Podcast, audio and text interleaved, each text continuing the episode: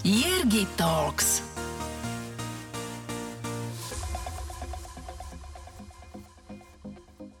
Rodak zo Sabinova, absolvent Ekonomickej univerzity v Bratislave a Univerzity Pavla Jozefa Šafárika v Košiciach.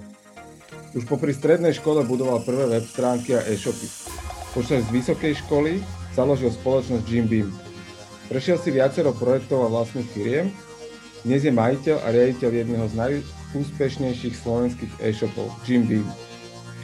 Ten predáva výrobky na niekoľkých trhoch strednej a juhovýchodnej Európy. Dalibor Cicman. Vítaj Dalibor v podcaste Ergi Talks, ktorý pripravujem v spolupráci s portálom Aktuality.sk. Ďakujem Ergi za uvítanie. Pozdravujem poslucháčov. A teším sa, že si si našiel na nás čas, lebo Uh, uriadiť uh, biznis na niekoľkých trhoch strednej a juhovýchodnej Európy, mať jeden z najúspešnejších slovenských e-shopov vyžaduje určite aj primeranú energiu a čas, ktorý tomu musíš venovať. A veľmi si cením to, že si typ človeka, ktorý je zjavne ochotný sa podeliť o svoje skúsenosti a, a to, ako sa k svojmu úspechu dostal. Takže to si na úvod veľmi cením. A poďme teda si to rozmeniť na drobné. A to, čo sme v úvode počuli, že kto si ty jednou vetou? tak, um, ja som seba vnímam, že som, uh, môj ako hlavný job je podnikateľ. Uh, zároveň som uh, nadšenec alebo fanúšik uh, e-commerce, už dlhoročný. Uh, veľmi ma bavia tech, no vlastne to asi nie je jedna veta, ale budem asi pokračovať. Uh, technológie a data. Uh-huh. Keby si sa mal charakterizovať tromi slovami, tak aké by to boli? Systematicky. Myslím si, že priateľský. A, a vizionársky. Kedy si toto začal si zvedomovať, že si napríklad systematicky, že uvedomoval si si to možno už v detstve, že, že už v tom čase si mal nejak vo veciach svoj poriadok? Nie. Mm, myslím si, že som si to začal uvedomovať až niekedy, mm, keď som sa posunul do manažerských pozícií, kde už e, riadiš e, aspoň desiatky ľudí a respektíve e, ti priamo alebo nepriamo reportujú. A vtedy si myslím, že ako sa to dá najskôr identifikovať. Sú ľudia, ktorým táto pozícia nesedí a ja si myslím, že, že ako mne to ide celkom dobre možno v porovnaní s nejakými ľuďmi, ktorých poznám. A následne potom už som sa zaoberal možno trošku aj autodiagnostikou a takých rôznych psychologických testov a podobne mi to vychádzalo takto. Jergy Talks vám prináša Jerguš Holéci v spolupráci s Aktuality SK. Aké ty si mal detstvo? Aký si bol? Fú, tak to sme včera akurát sa bavili s kamošmi, že som počas základnej chodil na dosť veľa krúžkov. Mm, chodil som na uh, hokej, uh, nejaké bojové športy, ale chodil som dosť dlho na počítačový krúžok, a na ten počítačový krúžok som chodil ešte v dobe, keď nikto nemal počítače. No a tak som, to je v podstate podľa mňa taký môj úplný vstup do podnikania, že som začal disponovať v nízkom veku skillom robiť web stránky. No a tento skill som potom sa snažil nejak monetizovať, aby som mal popri škole nejaké peňažky. No a toto si myslím, že bol môj taký nejaký vstup do podnikania.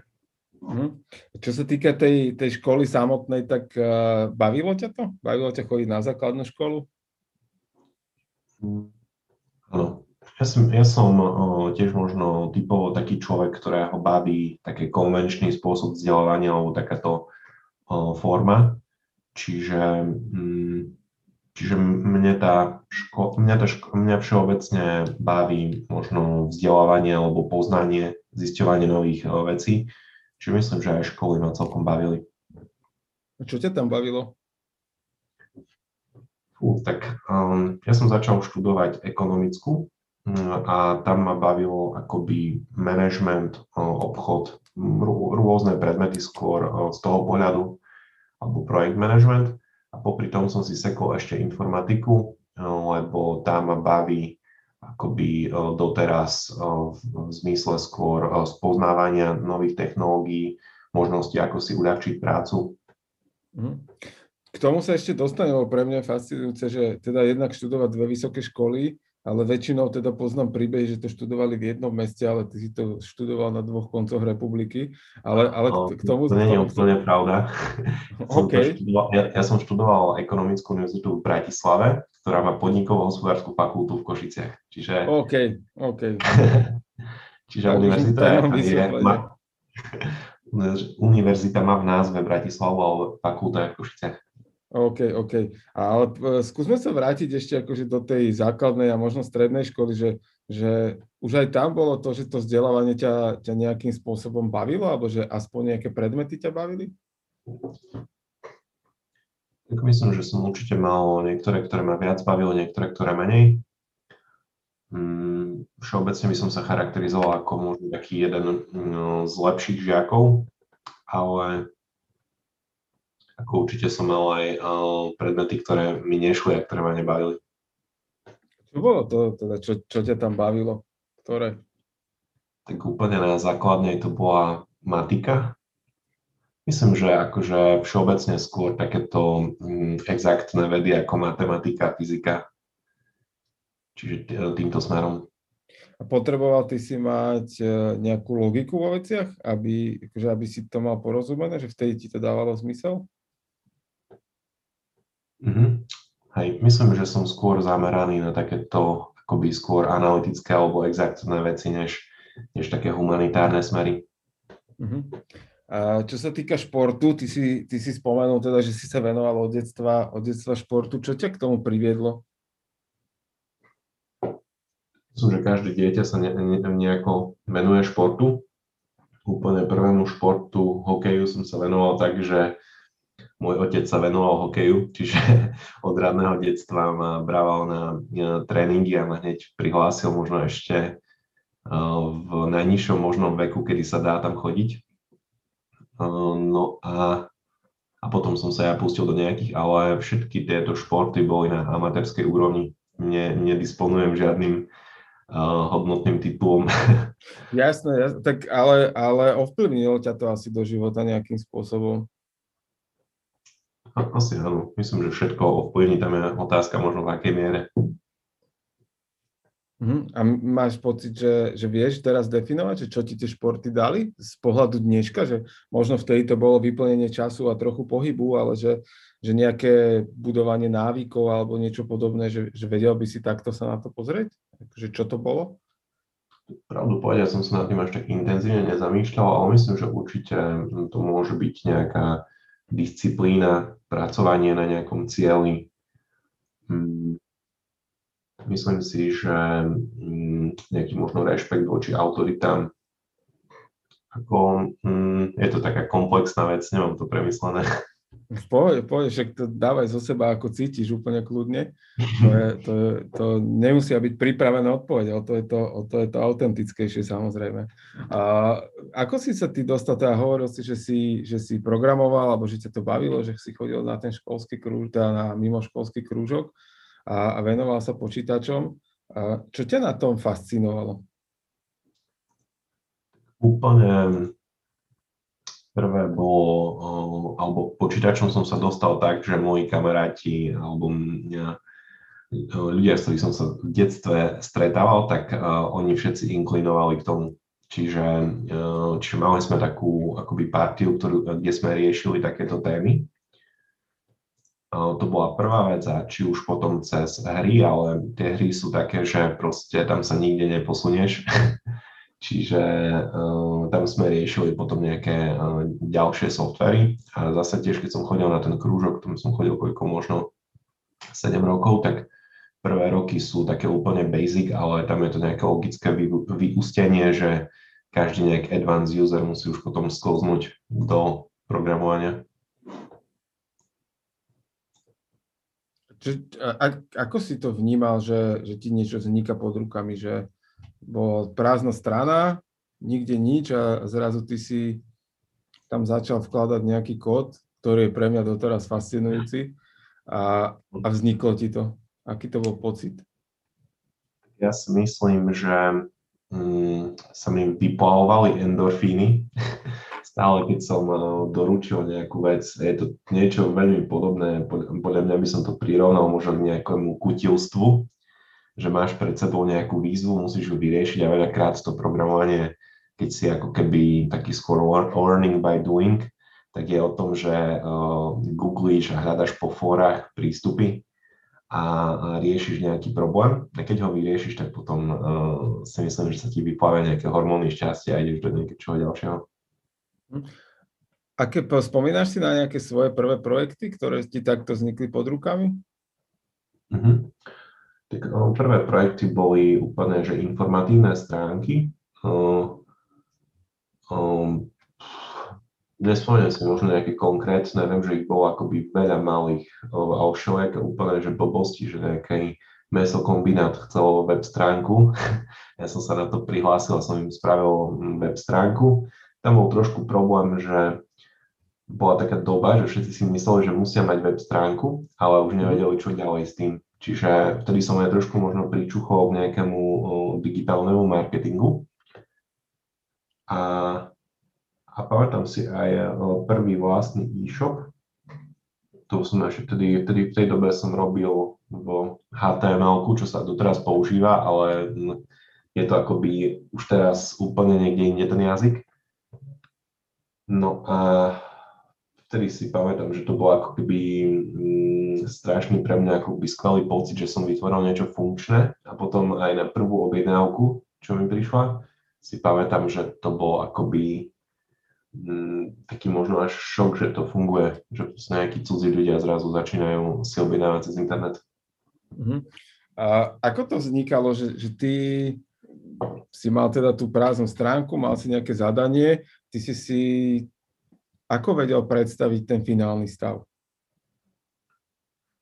No, ešte možno by som uvedol kontext, že v roku uh-huh. 2000, to bol rok 2004 asi, alebo 2002, vtedy tie e-shopy vyzerali, no teraz tiež sú nejaké také e-shopy, čo tak vyzerajú, ale um, bolo to výrazne jednoduchšie než uh, napríklad súčasná stránka Jimby, na ktorej pracujú desiatky um, ľudí na full time. Čiže vtedy to bolo dosť také akoby um, zjednodušené oproti súčasným uh, e-shopom a Myslím si, že teraz by správanie takej stránky tiež veľa nezabralo času. A potom ES, možno jedna super skúsenosť bola, že ja som bol proste pri tom akoby celom vývoji, ako prišli prvé nejaké e-commerce systémy, um, také, že open source OS commerce si pamätám, tej dobe bol som pri tom, keď vznikali sociálne siete, um, alebo nie, že vznikali, ale skôr sa tak spopulárňovali Čiže to bola akoby fajn skúsenosť, že teraz ako viem sa na to, na to pozrieť nejak historicky, že ja si pamätám, že v tých e, začiatkoch tam bol zdroj, zdroj tržieb alebo návštenosti bol iba vyhľadávač alebo úplne najzásadnejší. Teraz už je to výrazne viac diverzifikované. No a mm, tie prvé e-shopy boli fakt, alebo celý ten obor bol oveľa jednoduchší. To je také, že strašne málo ľudí to robilo, bolo tam málo zákazníkov, málo predajcov a tie technológie boli málo vyspelé. Ešte sranda je, že, že som si googlil ešte prvých zákazníkov, že ako vyzerajú. Ešte majú tie stránky tvoje? No, ja, som, ja, som si, ja som bol najprv prvý zákazníci, čo si nakúpili v e-shopoch, čo som robil tak ja som bol najprv prekvapený, že to funguje, že tam normálne nakupujú ozajstní ľudia. Tak som si uh, hľadal tých ľudí cez internet, čo sú to zač a som uh, zistil, že sú to väčšinou takí gíci, uh, programátori, čiže to bola trošku taká akoby uh, iná doba, kde už teraz nakupuje v e-shopoch. Jasné. Toto Mišo Meško spomínal, že vlastne on keď sa dostal k tomu, že že ho oslovili, oslovili bratia Santusovci, aby naprogramoval web eh, Martinusu a, e-shop. Takže keď to spravil a spustili to, takže po pár minútach padla prvá objednávka, on celý natešený a on sa potom počasie dozvedel, že, že to oni niekoho nahovorili, že urob mladému radosť, že, že vyskúšaj, či to vôbec funguje a že potom pár dní čakali na druhú objednávku a že teda potom sa to začalo krok za krokom uh, ako keby rozbiehať a, a dostalo sa to až do toho dnešného, dnešného sveta. Uh, čo to tebe dávalo, že aký pocit ti to dávalo? Ty si spomenul tie endorfíny, a čo ešte ti to dávalo, že si dokázal ten projekt dotiahnuť, že mal si ten prázdny list a zrazu si mal odovzdanú web stránku, ktorá funguje? Ja si myslím, že som ako celkom prísny eh, na seba. Čiže mm, určite som tam videl veľa chyb, že ak by sa to dalo ešte zlepšiť.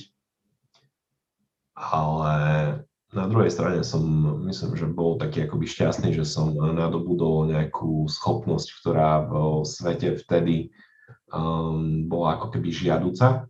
A vnímal som aj to, že je to akoby populárny smer alebo nejaká budúcnosť, že, že to, že v tej dobe nakupovali iba nejakí early adapters, nejakí um, muži, uh, ktorí boli tech savvy, takže je len začiatok a že v budúcnosti sa mi to, uh, táto schopnosť bude možno ešte výrazne viac hodiť. Je to tvoje vizionárstvo, že, si, že už si vtedy ako keby veril to, že pokiaľ to dokážeš v tom čase a, a je zo pár ľudí a že keď sa v tom budeš dokonalovať, tak to v budúcnosti tebe uh, ako človeku môže prinášať úspech? Myslím, že možno to je také nadnesené slovo vizionárstvo, a mm, asi skoro každý sa snaží venovať oboru, ktorý má nejaký, nejakú budúcnosť. OK, tak to máš šťastie na ľudí, ktorých stretávaš, ti poviem. ak, ak, ak žiješ týmto presvedčením, je to, je to perfektné, lebo, lebo si myslím, že, že to je ako keby veľmi malé percento reálne z tej populácie, ktorí sú vizionári a ktorí uh, majú tušenie, kam to smeruje a ešte sa tomu aj venujú a dokážu to, dokážu to ako keby do svojho života zakomponovať. A stíhal to si ako, nejaký... To ako bol, boli predstavy všelijaké, tam boli také, ja som si to predstavoval vtedy možno nejak inak, že sa vyvinie ten e-commerce, že, že možno bude mať 100% na malom obchode už v roku 2010 alebo také niečo, čiže tam tiež sú tie predstavy, že ako sa to vyvinie rôznorodé, ale dôležité je možno ten trend, že bude iba rásť. Že, že myslím, že už vtedy hm, skoro celý svet tušil, že to nebude nejaká slepá ulička. Uh-huh. A ako ty si stíhal uh, riešiť strednú školu popri tom, ako si už vlastne pracoval? Ja, ako, ja som nikdy školu nebral za nejakú um, takú výzvu, že by som jej venoval um, strašne veľa času alebo full time. Myslím si, že aj veľa mladých um, stíha robiť o, veľa vecí popri škole. No a mm, pre mňa to bol, o, bol akoby aj koníček, aj o, príjmová činnosť, čiže ja som to robil rád. Mm-hmm. To isté sa týka aj vysokej školy, že tam už si si vyberal to zameranie, ktoré si vnímal, že, že budeš v budúcnosti naozaj potrebovať? Mm. Presne tak. Ako ja som si to prvé zameranie vybral akoby taký management alebo um, ekonómiu kvôli tomu, že som to vnímal ako, že, že sa mi to v budúcnosti bude hodiť, ale stále mi tam chýbala tá uh, informatika a tu som sa potom pustil trošku neskôr uh, popri tom. Ako um, skôr akože um, som sa chcel formálne dovzdelať v tej oblasti. Bolo to užitočné, ško- tie školy pre teba? Sa akože m, strašne ťažko tak kvantifikuje, ale ja si myslím, že hej, cez viacero rovín. Jedna je, že som pochopil akoby nejaký veľmi high level o, všetky možné obory, čo, o, čo budem akoby potrebovať a nejaké ešte navyše. A m, ďalšia vec je možno super kontakty, m, m, akože skvelí ľudia a zároveň si myslím, že keby som sa zamestnal po strednej, lebo keď som ešte podnikal na strednej, tak som nemal taký príjem, aby to pokrylo celý full time. Keby som sa zamestnal na strednej, tak si myslím, že by ma full time práca viacej vyťažovala než škola. Tým pádom si myslím, že som nadobudol pár rokov v živote, kedy som mal čas na budovanie podnikania. Uh-huh. A čo boli tie, tie veci možno na tej ekonomickej univerzite z hľadiska toho manažmentu, ktoré ti, ktoré ti dávali najväčšiu hodnotu, keď sa na to pozeráš dnes, že, že vedieš veľkú firmu a čo boli tie, tie veci, ktoré práve škola ti dala? Myslím si, že ako som spomínal už rôzne obory, napríklad projektový manažment, mm, tak ja viem ako keby zo školy taký ako keby veľmi všeobecné prístupy, že aké možno existujú k tomu. A potom, ak to chceme robiť v praxi, tak mám ako také jasnejšie smerovanie, že čo si mám doštudovať na to, aby som to vedel v praxi aplikovať. Čiže v súčasnosti, keď stojím pred, dajme tomu nejakou výzvou, myslím si, že v finančnom oddelení, tak zo školy viem, že je nejaká, nejaká PNL, contribution margin ovládam nejakú základnú terminológiu, viem nejaké veľmi všeobecné prístupy, ale na to, aby som to dokázal v praxi aplikovať, si veľakrát musím eh, doštudovať eh, už ako keby detálnejšie veci. Čiže ja si myslím, že mi to dáva, dala škola, hm, tá ekonomická, nejaký veľmi hrubý základ z veľa oborov, vďaka ktorým možno viem sa lepšie orientovať, že čo potrebujem si doštudovať na to, aby som to vedel v praxi aplikovať. Mhm. Ako rýchlo si ty mal chuť skúšať potom tie veci, ktoré ťa naučili v škole? Fú, tak to ináč to, hm, alebo keď som to študoval v škole, tak som si hovoril, že, že ako toto využijem a mi nič nenapadalo, to je skôr ako nejakým opačným spôsobom, že ja som stál 5 rokov na to pred nejakou výzvou a vtedy som si uvedomil, že, že takéto ako sú nejaké všeobecné koncepty a toto by som mohol ako by si doštudovať a to, to by mi mohlo pomôcť. Čiže prípadne, keď som sa bavil s nejakými špecialistmi v obore, tak nebol som že úplne, že nič neviem, ale mal som nejaký veľmi hrubý základ. Čiže ne, nebolo to úplne tak, že som prišiel z hodiny e, projekt managementu a prerobil som fungovanie firmy, ale skôr som to použil neskôr v čase.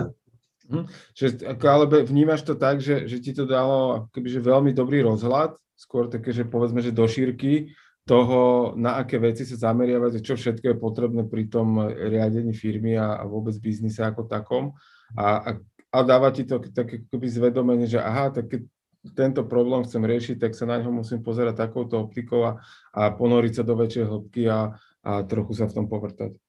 Mhm, presne tak. A boli aj na tej informatike takéto veci, že, že ako funguje, funguje takáto škola?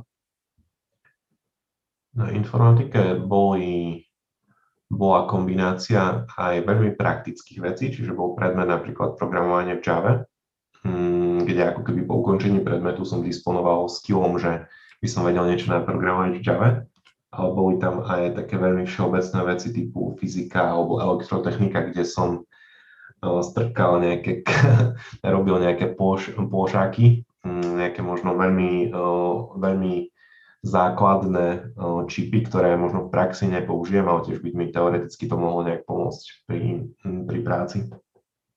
Mm-hmm.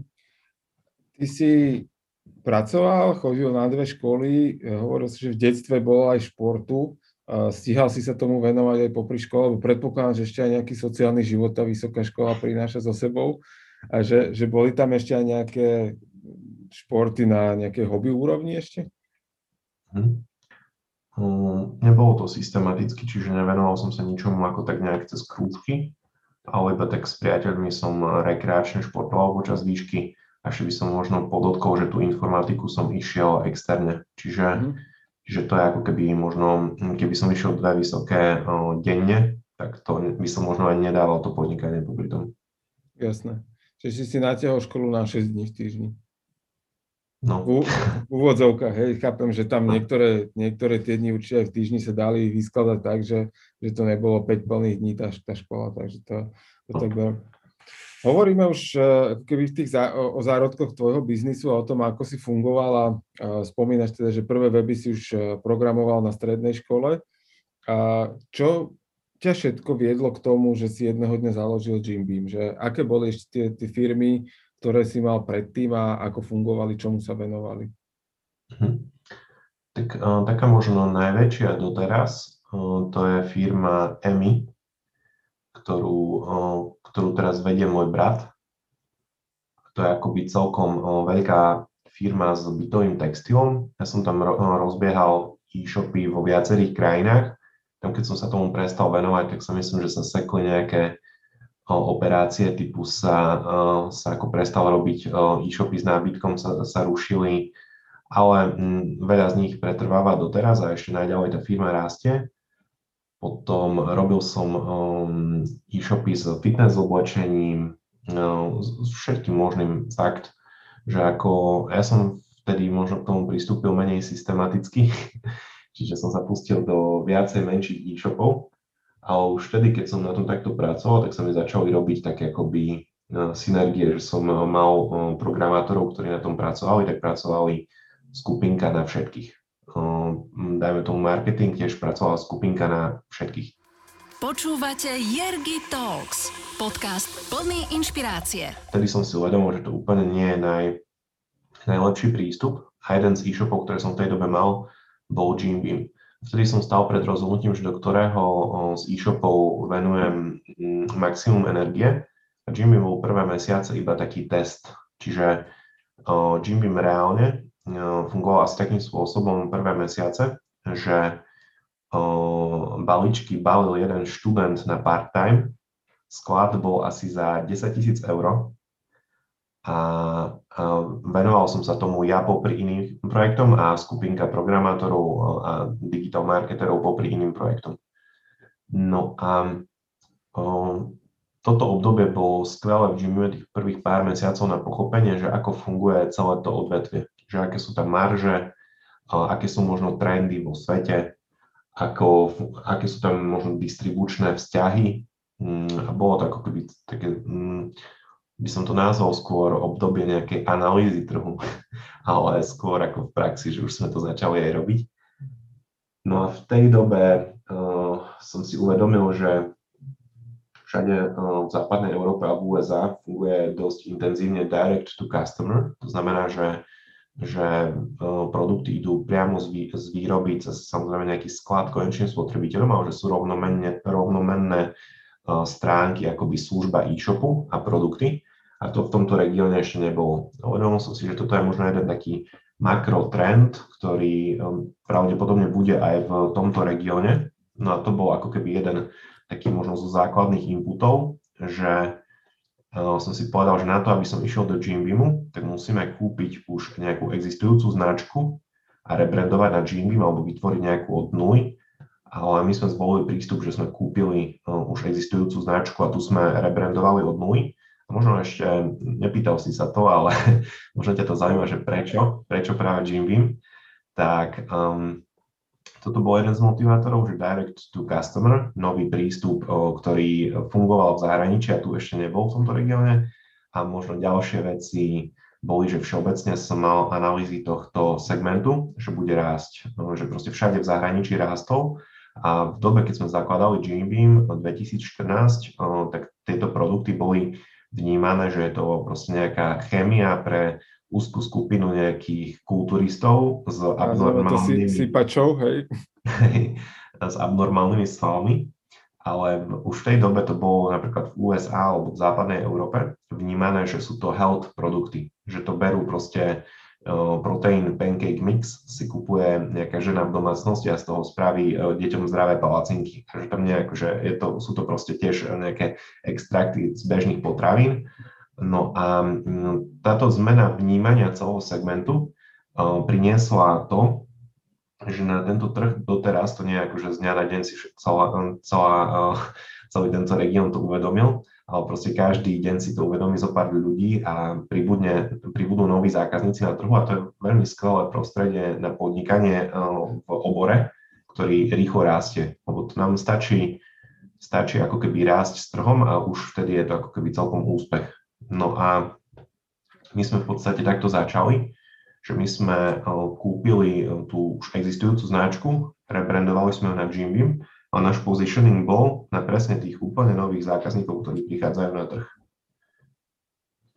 Čiže napríklad prvý tu v regióne sme začali robiť eh, arašidové maslo, prvý tu v regióne sme začali dávať hm, proteín do priesvitných dós s hliníkovým držkom, ktorý bude taký skôr dojem potravinárskeho produktu. A začali sme ako tak, veľa, veľa vecí, ktoré sme robili alebo aj robíme, tak nie je také, že sme ich my vymysleli prvý na svete, ale skôr sme videli, že fungujú v zahraničí a že tu to ešte nikto nerobí. Ste ich dokázali rýchlo adaptovať sem. Mhm. Čo sa týka tých, tých uh, starých a nových zákazníkov, aký je ten pomer, že hovorí, že vám stačí raz s trhom, ale vnímam to tak uh, minimálne v tom stredoeurópskom regióne, ale vy pôsobíte širšie, že vy ste v rámci nášho regiónu aj trendsetteri, že vy ste tí, ktorí nastavujú tie trendy. V tomto regióne, hej, lebo v tomto regióne my, my veľakrát uh, analizujeme alebo kravujeme nejaké weby, ktoré sú v zahraničí iba čiste pre inšpiráciu, ale v zahraničí tým myslím mm, trhy ako Nemecko, Británia, USA. Tam sa pozeráme, že čo teraz nové vzniká, je to zaujímavé. Ale tiež som si všimol, že keď to implementujeme tu medzi prvými v regióne, tak e, po nás ide množstvo ďalších firiem do toho.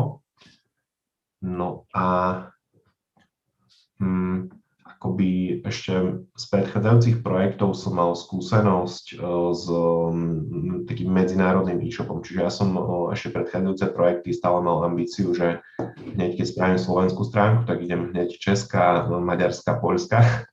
A toto je tiež možno taká mierna inovácia e, v našom segmente, že my čo máme konkurentov v, dokonca ešte aj v Nemecku, máme veľmi málo takých medzinárodných konkurentov, ale aj celý C región, stredná a východná Európa, tak väčšina tých našich konkurentov pôsobí len na tom jednom trhu. Čiže, mm, čiže my, my tým, že sme expandovali a hneď prvé roky sme išli do viacerých krajín, aktuálne sme v 14, tak toto si myslím, že nám pomohlo sa odlíšiť, pretože aktuálne sme na takých číslach, že keby, že sme približne nejaký 7 krát väčší než nejaký náš lokálny konkurent.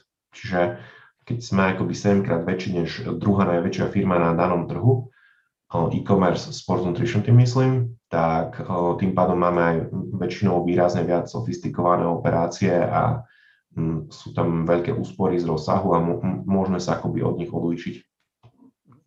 Ako náročné je adaptovať veci, že v podstate, keď už je tá cesta vyšlapaná, už sa po nej relatívne ľahko chodí, ale keď si spomenul, že vy ste tí, ktorí to do nášho regiónu prinášajú, tak e, ako náročné je vysvetľovať tomu spotrebiteľovi, že toto je nový trend a takto to teraz bude fungovať?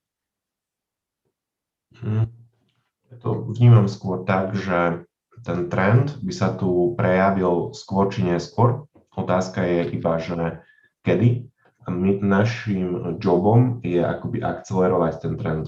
Čiže mm, dajme tomu, že tie arašidové maslo, keby Jim Beam neexistoval, ja som si istý, že proste aj tak teraz je možno na podobnej úrovni predaj arašidových masel v tomto regióne, ale tým, že sme s tým akoby prišli um, prvý alebo možno jedný z prvých v tomto regióne, tak sme ten trend akcelerovali a my sme na tom akoby výrazne benefitovali, že začali vnímať zákazníci, že že ponúkame niečo nové. My dosť akoby náš, naše podnikanie pozíciujeme, že e, edukujeme trh, čiže vytvárame množstvo obsahu, ktoré je zameraný hlavne na vysvetlenie prínosov a myslím si, že je to taký zdravý, zdravý prístup ku konkurencii z toho pohľadu, že my sa snažíme nekradnúť zákazníkov konkurencii, ale edukovať trh tak, aby sa trh zväčšoval. Hm, určite, keď sme začínali, tak hm, možno nejakí naši konkurenti tak z toho rastu ako keby neboli úplne nadšení a možno ani to nevnímali pozitívne. Ale hm, ja si, alebo náš nejaká ako keby motivácia za tým je zväčšiť trh, informovať ľudí a získavať hlavne nových. My sme nikdy nemali ambíciu cieliť na zákazníkov konkurencie. My to proste tak vnímame, že chceme vytvárať dobrú službu a tí možno zákazníci konkurencie je proste na nich, keď, keď niekto akoby dlhodobo je niekde spokojný, tak ja nemám žiadnu ako motiváciu ho o niečom presviečať. Proste náš ako keby celý ten koncept bol, že vychytať tie novinky alebo oznámiť s tým no, nových ľudí. Vnímaš to, že to je z, dané tou pozíciou lídra, že sa takto správate na tom trhu, že, že preberáte tú, tú... Myslím, že nie. My, my sme to robili ešte, keď sme boli mali. Napríklad to arašidové mm. maslo, to bol jeden z našich prvých uh, produktov. Čiže My sme to arašidové maslo tu začali predávať v 2004 alebo 2005 a vtedy sme boli ešte ani na slovenskom trhu, sme neboli líder. No a my sme vtedy proste predávali toho tisíce alebo proste kamiony. Uh-huh. A to nám iné, iné kategórie ešte nešli. Čiže m, akože z tohto pohľadu ja to nevnímam, že to je nejaká rola m, lídra. Ja to vnímam, že to je naopak možno naša, no, je to čiastočne naviazané na našu firemnú kultúru. Jasné, že to je nejaké vaše DNA, že, že to, toto mm. chcete mať ako keby, že, že vaša misia je aj edukovať. Áno. Uh-huh, OK. Uh, akú máte pozíciu na tých 14 trhoch, teraz myslím z hľadiska ako keby pozicioningu značky, hej, že uh, mm. snažíte sa ju mať rovnomernú, že, že na každom tom trhu mať ten pozicioning značky definovaný rovnako? Mm, snažíme sa, ale ja si myslím, že veľa na rôznych trhoch sme rôzne vnímani. My máme ako takú organizačnú štruktúru, že máme oddelenie takého centralizovaného marketingu, ktorý vytvára e, jednotné, dajme tomu, že jednotný obsah pre všetky trhy, ktorý sa len e, lokalizuje. A potom máme štruktúru e, country manažerov, ktorí majú pod sebou také ako keby lokálne marketingy a oni, robia, a oni pracujú s nejakými lokálnymi špecifikami na danom trhu. To je možno jeden priestor. A druhý priestor je historický, že my na Slovensku, tým, že sme začali na Slovensku, tak veľa ľudí nás tu vnímalo ako maličkú firmu. Ja si myslím, že doteraz si možno, mm, keď, si, keď pozrieš na tri najväčšie firmy na slovenskom trhu, tak myslím si, že veľa zákazníkov v našom segmente nevie, že medzi nami sú absolútne akože skokové rozdiely vo veľkosti. To je dané tou históriou, že, my, že proste je to mm, pár rokov novinka, že proste pred, pred 5 rokmi to ešte tak nebolo, alebo pred 4.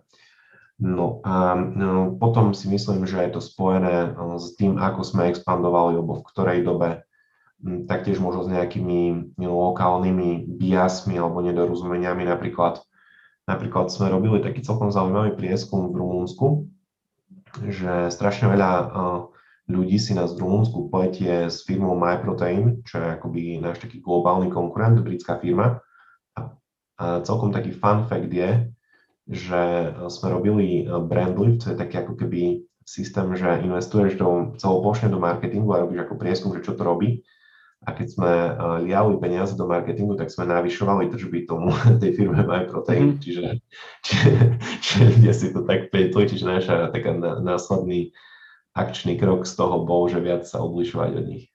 Mm-hmm, OK, super, akože to musí byť a to už napríklad nepra- neplatí na napríklad, neviem čo, eh, chorvátskom trhu alebo slovinskom, lebo tam oni nemajú takú silnú pozíciu, čiže ich vôbec nepoznajú tí naši zákazníci. Čiže je to, to dosť, byť... je to dosť veľ, špecifické. Veľmi zaujímavé to, to naozaj takto brať, že kus od kusu, že jasné jedno je, že nejaká, nazvem to, že umbrella, ktorá, ktorá to celé pokrýva, ale potom tie ako vyľaďovať tie špecifika v jednotlivých krajinách musí byť naozaj, že že veľmi, akože z môjho pohľadu, nehovorím, že pre každého, to tak musí byť samozrejme, ale že z môjho pohľadu ako marketéra, e, ktorý sa tomu venuje dlhé roky, tak to musí byť mega zaujímavá robota, proste práve sa hrať s tými špecifikami a vedieť to e, aj načítať tie prieskumy, lebo to tiež není jednoduché. Jedna vec je spraviť si prieskum a druhá vec je, že, že vedieť ho načítať. Ako ty si na tom s týmto, že hm, kedy si objavil čaro e, hodnoty prieskumov a dát? Myslím si, že to bol môj taký prístup akoby odjak živa, alebo ešte pred Jim Beamom, že som sa snažil ako rozhodovať, rozhodovať na základe dát. A Jim Beam tiež ako vnímam, že v porovnaní možno s inými firmami, tak sme dosť akoby dátovo pokročili. Mm, máme e, inak separátne dátový tím, čiže ľudí, ktorí sa zaoberajú čiste e, normalizáciou a prípravou dát pre zvyšok firmy Mm, máme pokročilé na to nástroje a myslím si, že ako tiež možno jedna z takých eh, DNA firmy je, sú rozhodnutia na základe dát, že nejakoby eh, pocitové. To sa myslím, že dá aj robiť v menšom rozsahu, ale keď už je taká komplexicita, že 14 trhov a tisíce produktov a mm, desiatky cieľových skupín a podobne, tak tady už si myslím, že že naráža nejaké takého pocitové rozhodovanie na svoje limity. Ako ty sa k tomu staviaš a ako ty to robíš, že sa ráno zobudíš a máš pred sebou 14 trhov, tak e, ako si povieš, že ktorému sa ideš venovať dneska? um, akože ja sa úplne tak ako keby tým trhom až nevenujem. Mm, máme na tú pozíciu vo firme uh, Chief Sales Officer a to je niečo akoby šéf country manažerov. OK. A v podstate on reportuje mne, čiže ja sa s ním bavím už potom o veľmi high level veciach. Čiže toto je, toto je napríklad, keď som ti hovoril ten prípad s Rumunskom, to je skôr pre mňa zaujímavosť, než neviem, či som to asi omylom odprezentoval, že ja som robil nie, ten... Nie, nie, nie, nie, práve, že to super, že vy ako firma ste to robili, čiže na konci dňa ty, takže to, to je legitimné úplne. Nie, a... akože, reálne to robili moji kolegovia a ja o tom akože viem a mňa to tiež ako prekvapilo ako zaujímavosť. E, čiže Čiže asi um, ja robím veľmi high level decision making uh, naprieč tými trhmi a potom ako keby ja sa priamo rozprávam skôr ako keby s manažermi oddelení, ktoré sú dosť akože v odlišných oboroch, že proste IT, financie, marketing to sú akoby tri športy A ja, ja, ja sám seba ako vnímam, že som taký, lebo možno tá moja pozícia je dosť multidisciplinárna a tým pádom nemôžem ísť ako veľmi deep do, do tých hovorov. Chcel by si niekedy, že máš také, také nutkanie, že by si sa do niektorého projektu ešte aspoň ponoril trochu? Hej, mám také nutkanie, niekedy sa aj pristinem, že idem. ale samozrejme snažím sa tam o ničom nerozhodovať, lebo to by mohlo byť iba kontraproduktívne. A keď toto bolo zvyknúť si na to, že ti firma tak veľmi vyrastla pod rukami, že v zásade toto presne, čo si povedal, že už nie si ty k tomu, kto má robiť také tie denné rozhodnutia, ale že si sa naučil dôverovať ľuďom na toľko, že, že ti to vedia riadiť a, a aký toto bol proces? Mhm. Ináč o tom skvelá kniha Blitzscaling a tá popisuje rozdiely, oni to definujú do takých fáz, že podľa počtu cifier uh, týmu, čiže jednociferný tým, dvojciferný, trojciferný. My sme teraz trojciferný a myslím, že sa už približujeme k štyrom cifram, tak uh, to je akože absolútne iná rola. Čiže keď sme boli akoby jednociferný tým, tak to je také, že um, každý robí všetko. Keď je nejaká, jednocif, um, je, je nejaká firma, ktorá má um, 10 zamestnancov a jeden z nich si dá na vizitku, že je CFO, finančný riaditeľ, tak uh, ja si za tým hneď dopredstavujem, že ale slash ešte aj sales, slash office manager, slash všetko, čiže Čiže um, toto je možno aj rozdiel medzi malými a veľkými firmami, že tých malých uh, alebo nejakí živnostníci, tak oni sú veľmi veľmi akoby mm, všetci dievčatá pre všetko, že musia všetkému rozumieť, všetko vedieť, ale na druhej strane nemôžu ísť tak do detailu. No a prvé také lámanie podľa môjho názoru vzniká pri akoby niekde možno pri 20-30 členoch, kde už jeden človek nedokáže akoby priamo komunikovať so všetkými. Tam, efekt, tam podľa nejakých teórií je efektivita, keď napriamo ako keby si tvoríš nejaký pracovný vzťah s, s maximálne že 10 ľuďmi, 20 si myslím, že je už extrém 25-30, tak to už je ne, neuriaditeľné, si myslím napriamo. No a na základe toho už sa tedy e, formujú nejakí prví, nejakí lídry, manažery a veľakrát z tej pozície riaditeľa e, ty máš ako to rozhodovacie právo, že kto bude ten e, riaditeľ, komu najviac veríš, aby pokryl nejaký obor. No myslím si, že u nás nebolo to určite tiež, že z dňa na deň už nedelegujem alebo delegujem, čiže bol to nejaký prírodzený, prírodzený vývoj a taktiež sa menil môj obsah práce. Čiže ja som prvé, ako keby na začiatku stránku som, na začiatku firmy, alebo možno ešte pred Jim Beamom, tak som sám vytváral produkty a neviem, všetko možné robil. Teraz, teraz už máme na to týmy a moja, moja ako keby rola v organizácii sa presúva na viac možno do pozície, že nastavujem efektívny, férový pracovný ekosystém ľuďom snažím sa nastavovať možno nejaké základné procesné systémy. Venujem sa implementácii projektov, ktoré sú medzi oddeleniami, medzi viacerými oddeleniami a sú, participujú na tom desiatky ľudí. Čiže to je ako keby už ten obsah práce sa určite od roku 2014 do roku 2021 tak zmenil, že to nemá skoro nič spoločné. Baví ťa to ešte? Určite. Mňa hlavne baví to, že, že je to práve odlišné. Myslím si, že by ma nebavilo to, keby, že od 2014 do teraz sme nejakých 7 ľudí v nejakom 104-akom mm, kancliku. Mm, mňa práve toto baví, že sa to tak zásadne mení a to je ináč celkom zaujímavé, že robili sme si také psychotesty manažery a tu máme ako spoločnú hodnotu, že naša ako keby spoločná hodnota, čo je ako celkom také, že nejakým ako keby výberom sme došli k tomu, že, že všetkých bavia tie nové výzvy. A myslím si, že je to veľmi akoby žiaduce v našej firme, kvôli tomu, že oproti iným firmám našej veľkosti a my máme to špecifikum toho rýchleho rastu a to je dosť spojené práve s tým, že, že ako keby tí ľudia vychádzajú mimo zabehnutých vecí komfortnú zónu a potrebujú disponovať viacej skillom projektového manažmentu, rozvoja a uvažovať nad tým, že dnes je to síce tak, ale už o rok to môže byť zásadne inak a potrebujú mať tí manažeri víziu a skill projektového manažmentu dotiahnuť to tam. A tak je to o tom presne, že sa zhodujete asi v tom, že máte chuť do toho vkladať tú energiu a posúvať to ďalej. A pýtal som sa na to, na to z hľadiska toho, že ty si začal v zásade, nechcem to povedať, že ako programátor, ale začal si kedysi dávno tým, že programuješ weby a to, to ti dáva tie endorfíny. Dneska už reálne do toho nezasahuješ a už tá tvoja pozícia je, je, je úplne iná. A preto ma zaujímalo, že ťa to stále baví, lebo naozaj sú ľudia, ktorí uh, majú chuť robiť nejakú, ako, a nechcem to teraz škálovať, že level, úrovne riadenia a tak ďalej, ale skôr, že majú chuť robiť niečo, niekto chce zostať pri tom programovaní, lebo to je stále to, čo, čo ho bude naplňať.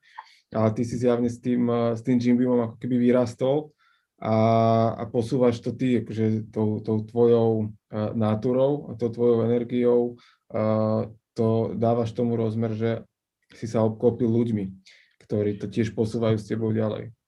Presne tak, ja si myslím, že ešte možno čo sa zásadne mení, tak eh, to, že už to neposúvam ja, ale každý rôčik mám na tom menší a menší podiel, čiže dá sa povedať, že keď sme boli jednociferný počet ľudí alebo do 20, tak som mal asi pravdepodobne zásadný eh, podiel na raste firmy, ale možno o pár rokov už to bude taký zanedbateľný podiel, že keď sa niekto vymení na mojej pozícii, tak firma bude naďalej um, um, skvelé prosperovať.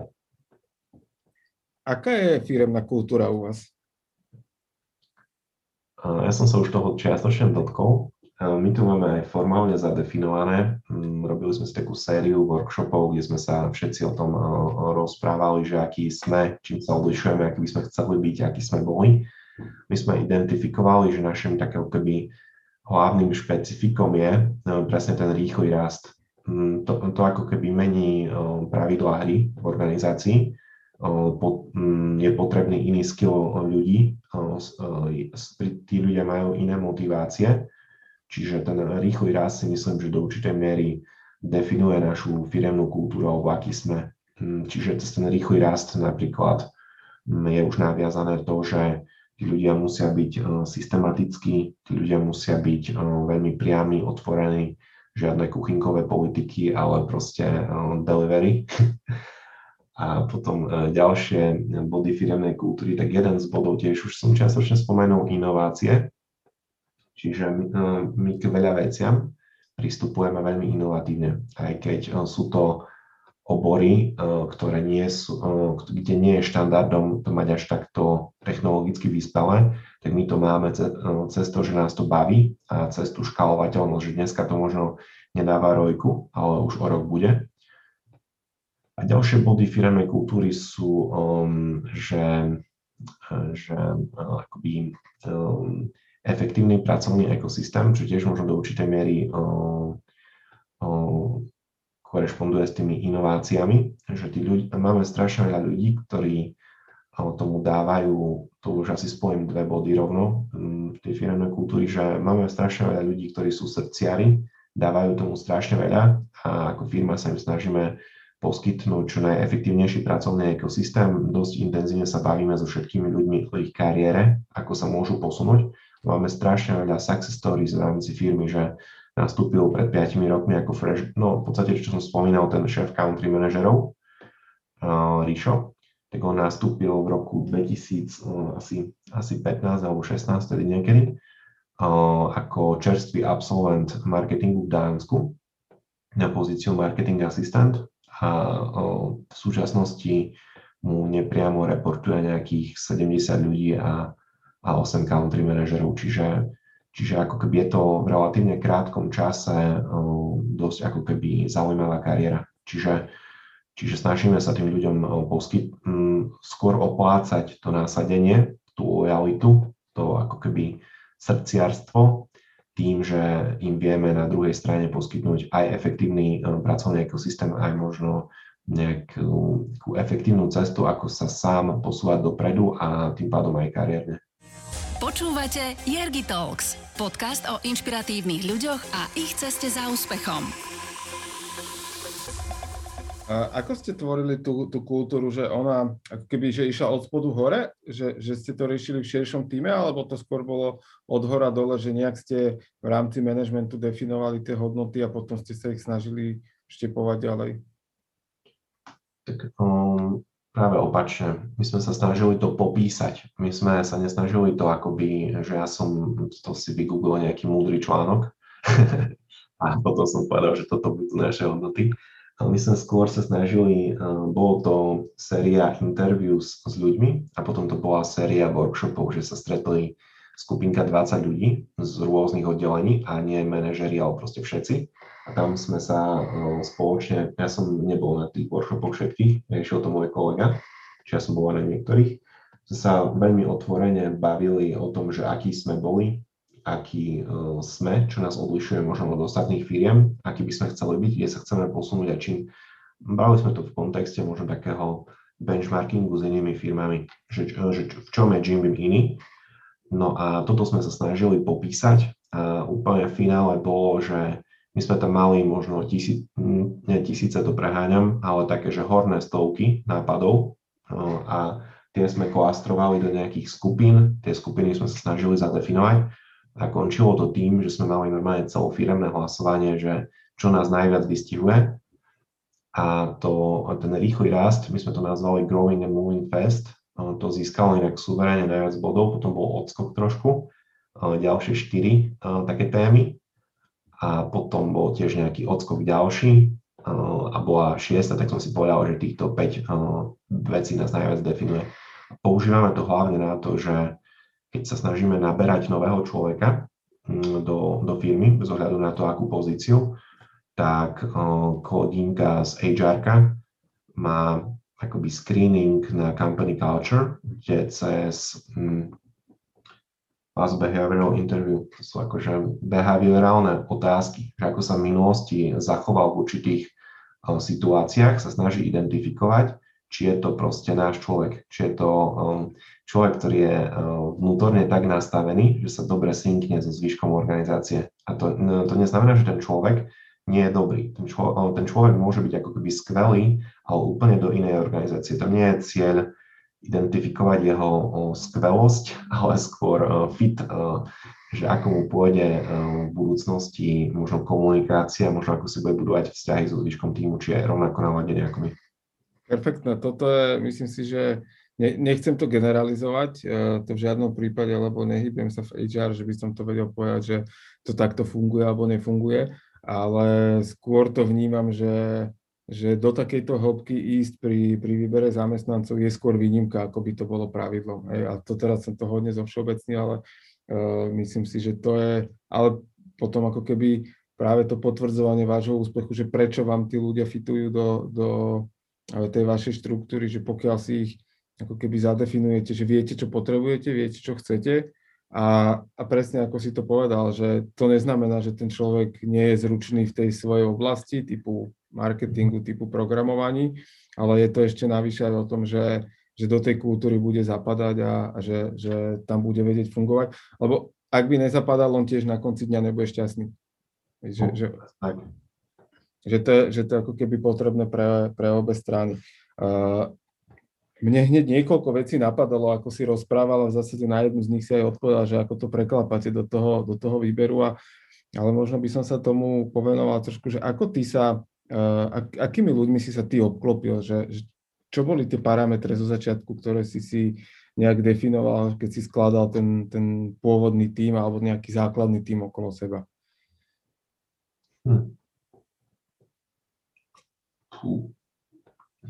Tu som nad tým úplne neuvažoval, že akými ľuďmi som sa vtedy obklopil. Hmm. To je ináč dobrá otázka, lebo myslím si, že sa to do určitej miery aj vyvíja, že teraz ako keby inak nad tým uvažujem.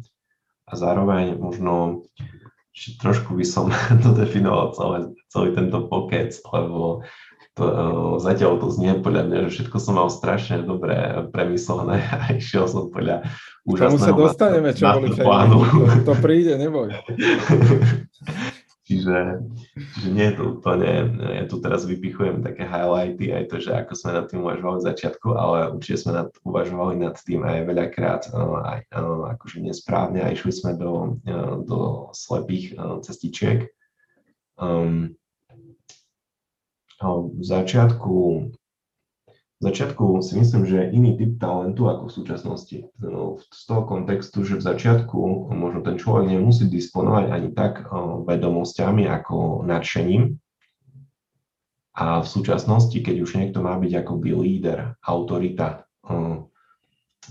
inšpiratívny pre celý tým, tak si myslím, že musí ako tiež mať nejaké nadšenie a nejaké, ako keby nejaké vnútorné, nejaké sa tomu hovorí, také vlastnosti, ktoré sú inšpiratívne, že ho musí tým považovať e, za férového, e, otvoreného a podobne, ale už musí e, byť do určitej miery aj autorita v obore, alebo musí aj jeho odbornosť byť adekvátna pozícii. To si myslím, že bol možno rozdiel pri hiringu prvých ľudí, že v súčasnosti na to dávame dôraz a vtedy až tak nie, pretože vtedy ani by sme nenalákali nejakého úžasného odborníka do tak malej organizácie. On pravdepodobne by ani mm, nebol šťastný.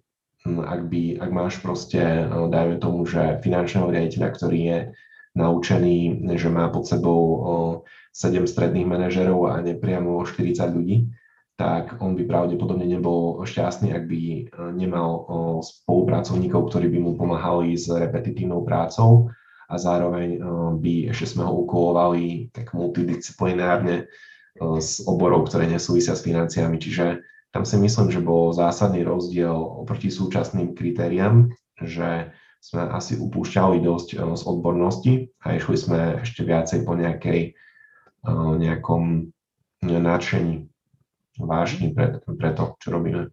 Mhm. A akým spôsobom rozvíjate ľudí u vás?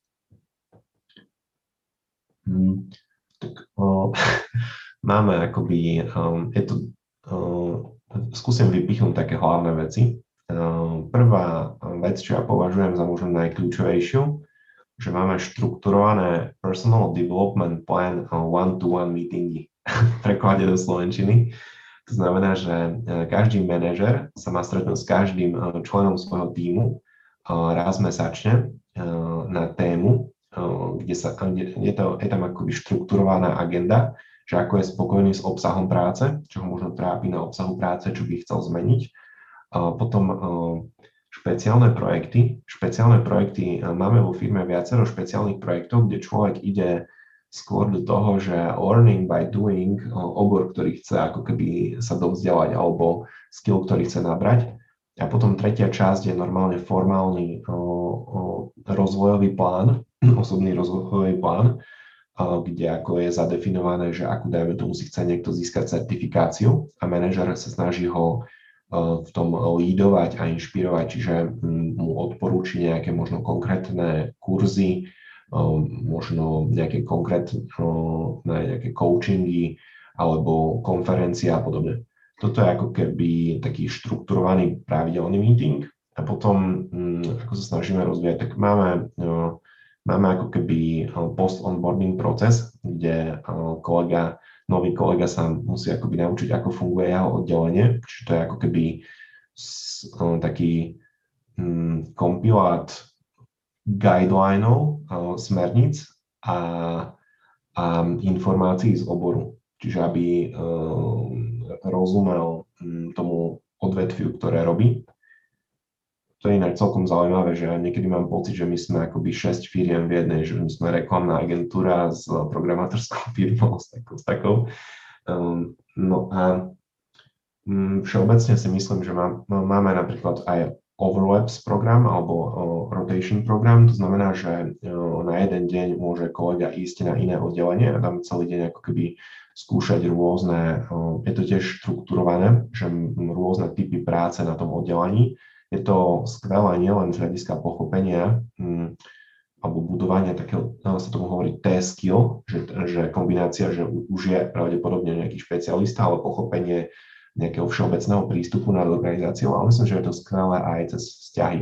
Že veľakrát niek, alebo potláča to, tú kultúru my versus oni, že, že e, my na marketingu to robíme úžasne a oni na obchodnom oddelení sú takí, ale keď tí, dajme tomu, že aj marketéri prídu na to obchodné oddelenie si skúsiť ich prácu, tak potom si myslím, že e, možno racionálne si to ani nejak extra neuznajú, ale vnútorne sú už inak nastavení na tú spoluprácu.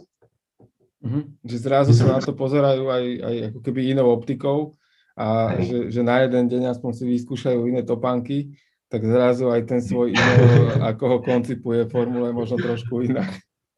No, presne tak. A toto si myslím, že je dosť dôležité hm, ťahať ako za jeden popras celá organizácia. A toto si myslím, že je taký ako keby side effect toho rotation programu, kde ako primárne je to komunikované, že ide o to, aby ste si vybudovali skill pochopenia celej organizácii, ale myslím, že um, tak vnútorným nastavením alebo kultúrou to pomáha ľuďom uh, možno vzťahy naprieč organizáciou a medzi oddeleniami. Máme ešte nejaké tak... ďalšie Máme ešte nejaké kľudne, ďalšie kľudne. prvky uh, uh, nejakého programu na posúvanie, ale tieto, tieto sú asi podľa môjho názoru také najzásadnejšie. OK. My sme to tak trochu načrtli, že, že tá cesta nebola vždy len rúžová, vydlaždená všetci vám otvárali dvere, ale že boli tam aj, nazvime to, priestory, kde ste zbierali skúsenosti. Čo, čo, čo boli také momenty, ktoré, ktoré si pamätá, že v tej chvíli boleli, ale, ale na druhej strane ťa veľa naučili do toho ďalšieho života, že, že čo robiť a čo možno nerobiť? Mhm. Um, to si myslím, že zažívame ako keby doteraz um, pravidelne. Mm, tým, že akoby organizácia rastie, tak niekedy sa môže stať, že nerastie úplne nejaký člen týmu um, s ňou, čo je akože férový ako keby statement. Proste ja to mm, chápem, keď niekto má doma, dajme tomu 5 detí a 13 koníčkov, že nie, je v jeho rebríčku priorit uh, personal development plan.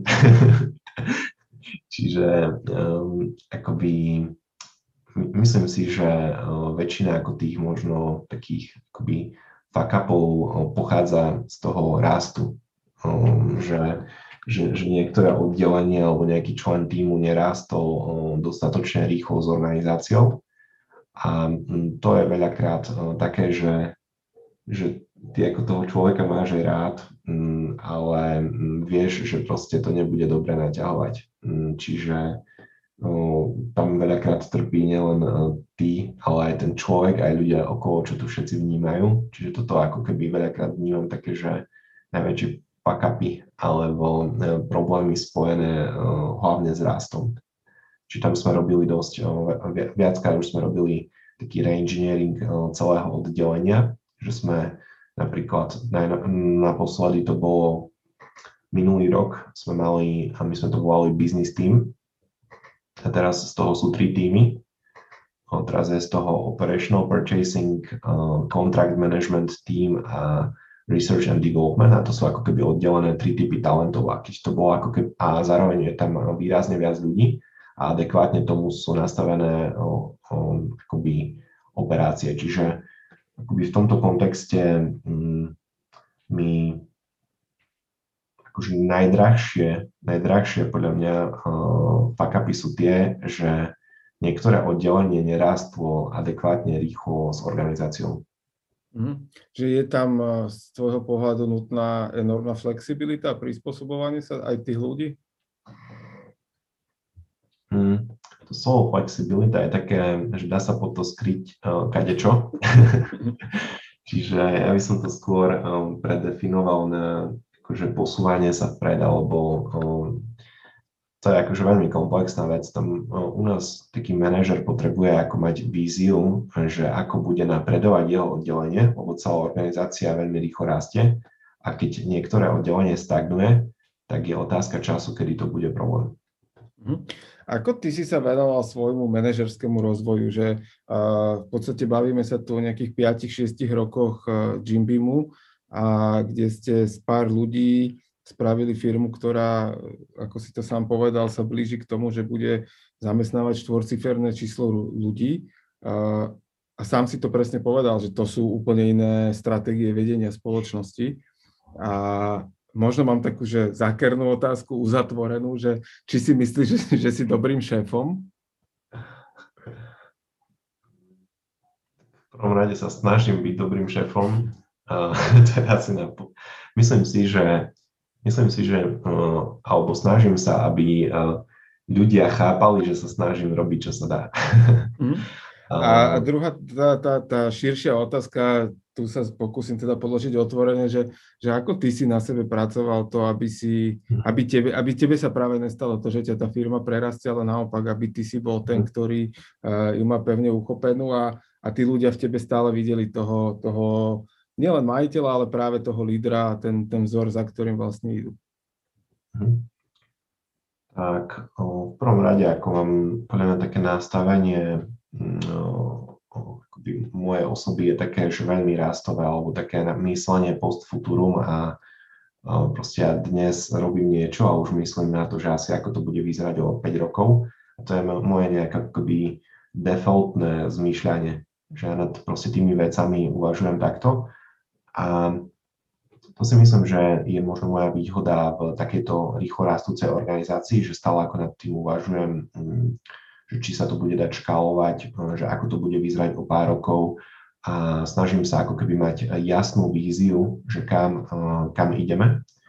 No a mm, tie moje manažerské skilly, tak určite nie, nie som dokonalý manažer. Práve by som povedal, že to, že akoby rýchlo rastieme, tak môže ako byť veľakrát vnímané, že nie som úplne dobrý manažer, ale myslím si, že, e, že tým akoby vníma moje motivácie a to, že ako keby sa snažím, že ako mám že sa snažím vytvoriť čo pracovné prostredie, e, dávam tomu fakt veľa a zároveň pracujem aj formálne na svojich manažerských schopnostiach. Čiže ja som, mm, neviem teraz koľko, ale reálne ja som si spravil nejakých možno kombinácií certifikácií, online kurzov a takýchto akože dajme tomu, že razítok na to, že som manažer za posledné roky.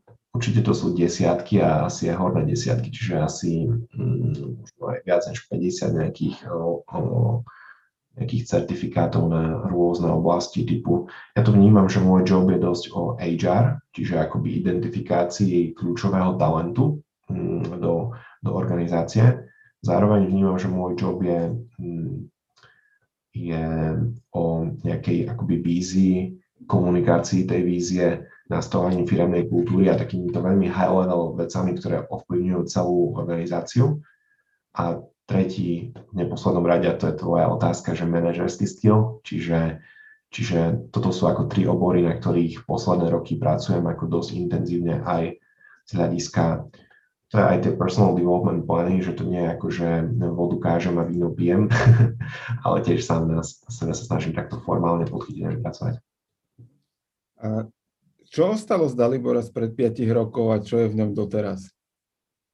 Keď si tú firmu zakladal a, a rozbiehal a, máš to stále v sebe. Hmm.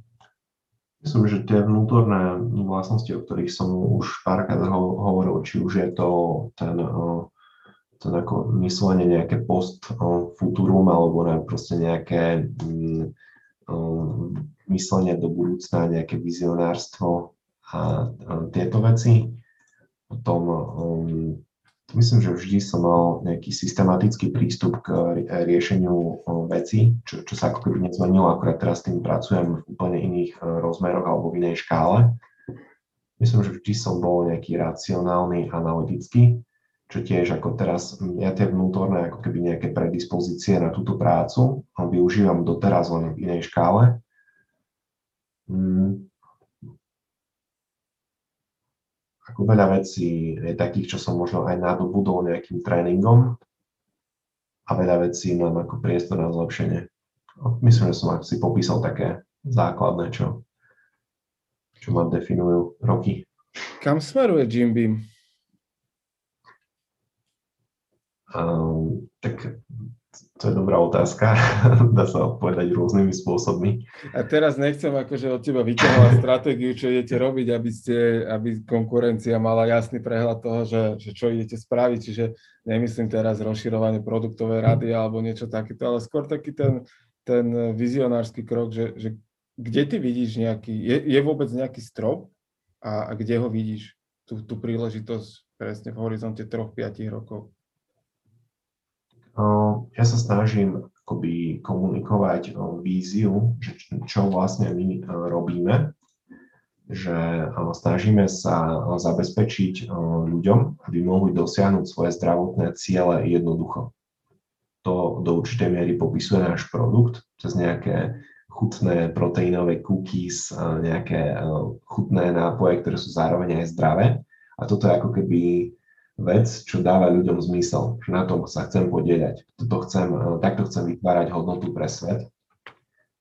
A e, napríklad také ako, že e, keď sa pozrieme na také ciele, že tržby XY a 100 miliónov zákazníkov a nové trhy, tak toto sú už také ciele, ktoré skôr akoby komunikujem nejakému manažmentu. Veľakrát o tom informujeme aj aj celý tím, aby si to dokázal predstaviť. My sme si zadefinovali napríklad cieľ na rok 2025, že by sme chceli, v ktorých krajinách chceme byť, aké chceme mať tržby.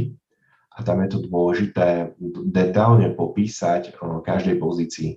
Čiže napríklad my máme onboarding prezentáciu alebo takú onboarding knižôčku pre nového kolegu, tam je popísaný tento cieľ na rok 2025 do detailu, že koľko to znamená odoslaných balíkov denne. Uh-huh. To by teoreticky mohlo byť užitočné aj pre nejakého hmm, skladníka alebo nejakého stredného manažera z logistiky, aby si proste vedel predstaviť, že čo to celé obnáša, že asi ako má vyzerať tá organizácia o, o 4 roky. Potom um, sa snažím akoby načrtnúť ľuďom aj také uchopiteľnejšie vízie, lebo no, baviť sa o roku 2025 teraz to je iba, to nie je praktické pre nejaké konkrétne rozhodnutie, je to skôr pre, mm, pre ovplyvnenie veľa ďalších rozhodnutí z pohľadu, že máme víziu, vieme, kam smerujeme. No ja sa snažím potom to rozbíjať na také ročné, ročné ciele, alebo veľakrát robíme aj také, že komunikáciu, že ako voláme tento rok, čiže tento rok je Year of Scaling Up, čiže tento rok máme akoby stratégiu, že chceme navyšovať tržby na už existujúcich trhoch. A takto mám pomenované aj minulé, aj budúce roky. A to je nejaký, eh, dajme tomu, že jeden cieľ. Potom eh, na takých all hands meetingoch, kde je celá, celá eh, organizácia, tak hovorím o nejakých cieľoch oddelení. Um, využívame metodológiu OKRs, čiže stanoviť si, si ciele a nejaké merateľné výsledky. To znamená, že nastavíme si ciele na rok celej organizácie oddelení, potom kvartálne a tie sa potom už sú už nejak uchopiteľné pre sú už uchopiteľné pre mm, nejakých ľudí pri rozhodovaní. A ešte druhá rovina je, že nie je to akože iba z hora dole, ale skôr opačne. Čiže ja, ja dopytujem od mojich manažerov, že čo by to malo byť. Oni dopytujú od svojich ľudí takto si ako keby stanovujeme cieľ, čiže ja sa napríklad bavím o, s, s šéfom IT, čo by mal byť cieľ na tento rok alebo tento kvartál. On sa baví potom so svojimi manažermi týmu, čo, čo by to malo byť. Tak to prúdi ako keby aj od dola hore, aj z hora dole, že do určitej miery ja musím korigovať alebo to synchronizovať s celou organizáciou. Čiže, ale na druhej strane je veľmi nutné si vypočuť aj názor, síce veľmi nepriamo a do určitej miery filtrovaný cez tých stredných manažerov ľudí, že kam má smerovať organizácia, čo je potrebné tento napríklad rok spraviť. Uh-huh. A je to asi super z hľadiska toho, že tí ľudia si potom s tými cieľmi viacej identifikovaní, že nie je to iba keby že direktívne, ale, ale že aj oni majú vnútorný pocit, že sa na tom nejakým spôsobom podielali a mali príležitosť sa k tomu vyjadriť a, a dať na to svoj názor a, a potom presne ono to uh, kumuluje tú energiu, ktorú tam nejakým spôsobom vytvorenú máte, ale toto je práve to, čo ju zosiluje a, a, a posúvať ďalej. Presne, presne tak. Myslím si, že akože stanovenie cieľa nemá asi žiadnu hodnotu, že dôležitejšie je skôr akoby mm, získať angažovanosť ľudí pre tento cieľ. Ak by som si tu stanovil od stola nejaký pekný cieľ a sa s ním nikto nestotožní, tak si myslím, že to môže ako byť úplne zbytočné. Nie, radšej nemať žiadny cieľ než takýto. Čo inšpiruje teba v živote? Mm, tak všeobecne mm, to tiež hovoríme dosť do firmy, mm, že nielen mňa, ale aj kolegov inšpirujú firmy zo Silicon Valley, tie, tie akoby success stories, ktoré začali už možno v 70. alebo 80. rokoch cez Jobsa a Gatesa a neviem čo v súčasnosti Muska že, mm, ale nie v kontexte možno, že sa stali jedni z najbohatších ľudí na svete, ale v, skôr v kontexte, že priniesli na trh niečo, čo akoby veľmi pomohlo ľuďom a, a trh ich za to skôr odmenil. Čiže myslím si, že väčšina ako keby ľudí na tých akoby vrcholných pozíciách u nás, aj, ja nie sme motivovaní akoby vykázať vysoký neto profit a, ale skôr to berieme ako následok toho, že vytvoriť veľkú hodnotu ľudí a je to ako keby skôr merítko toho, že ako sme pomohli ľuďom. E, kde ty nachádzaš motiváciu? Hmm. Pravdu povediac, niečo som na to nejak extra neuvažoval. Vlastne, vlastne aj uvažoval cez tie akoby hodnoty, že čo je pre mňa dôležité tak eh, pre mňa je motiváciou napríklad eh, to, že ja to vnímam, že keď sa táto organizácia posunie na nejak ešte väčšiu a podstúpim ako keby ešte väčšie eh, výzvy a strašne veľa sa toho naučím. Ja mám ako keby za tým také nejaké uvažovanie, že cez tú nejakú hodnotu poznania, tak ja ako osoba sa posúvam vpred a a toto ma motivuje hlavne možno na mojej práci. Plus mám ešte rád mm, všetko možné, nejakú estetiku, ktorú vytvárame, alebo mm, mm, veľmi ma motivujú napríklad o, milióny spokojných zákazníkov. Keď si dáš na Instagrame hashtag Jimbeam, tak môžeš vidieť, že to nie je ako keby garážová firma, ale, ale že fakt, že 10 tisíce e, ľudí, e, im sa to tiež páči, čo vytvárame. To sú možno také hlavné motivácie. Jergi Talks vám prináša Jerguš Holéci v spolupráci s Aktuality SK. Stíhaš ty niekedy relaxovať? Ja to vnímam, že je to nutné pre nejakú udržateľnosť. Čiže, čiže ja mám tendencie sa sám seba preťažovať. To je moja možno slabá stránka, ktorú som už identifikoval. A preto sám sebe predpisujem že musím mať vždy kvalitný spánok. Proste kedy si dávno som robil tak, že som sa zapalil pre niečo a potom som spal 3 hodiny, tak toto už posledné roky pre mňa neprichádza do úvahy. Taktiež je pre mňa dôležité mať skvelé vzťahy s rodinou, s malou cerkou, ako máš ty. Čiže, čiže ja mám ako také veci, ktoré sú pre mňa dôležité a zároveň mi dosť spôsobujú relax. Či už um, um, moje vlastné zdravie vnímam, že akoby tiež dôležité pre udržateľnosť a na to si ako keby nad, nadvezujem nejaké relaxačné koničky. Aké sú tie koničky ešte? Je tam nejaký pohyb, šport a takéto? Hm, je to tak. Um, je to celkom rôznorodé, čiže venujem sa veľa veciam málo intenzívne, či už je to hiking, um, bicykel, mám um, doma workoutový uh, gym na streche, mám, um, chodím behať, ale tiež ako nie nejak maratóny, ale skôr tak ako keby... Relaxačne. Relaxačne, no. Super. Stíhaš aj čítať knihy? Čítam relatívne dosť. Podarilo sa mi prečítať, mám profil na, už ako sa to volá, Goodreads, to je taká áno, sociálna sieť pre čitateľov kníh. A tam som niekedy prekvapený, keď sa pozriem, že, ty, že toľko sa mi podarilo za rok. Čiže mm, mám tam nejakých možno 100 kníh, čo som prečítal a tak snažím sa každý rok aspoň 10-20 si prečítať. Máš nejakú teraz jednu, ktorá by ti napadla, čo ti tak utkvela v pamäti, že toto je tá jedna, ktorá ma posunula? Mm-hmm. Napríklad v Jimbime Book Club. To znamená, že, e, že e, kolega, ktorý ináč pochádza z Martinusu,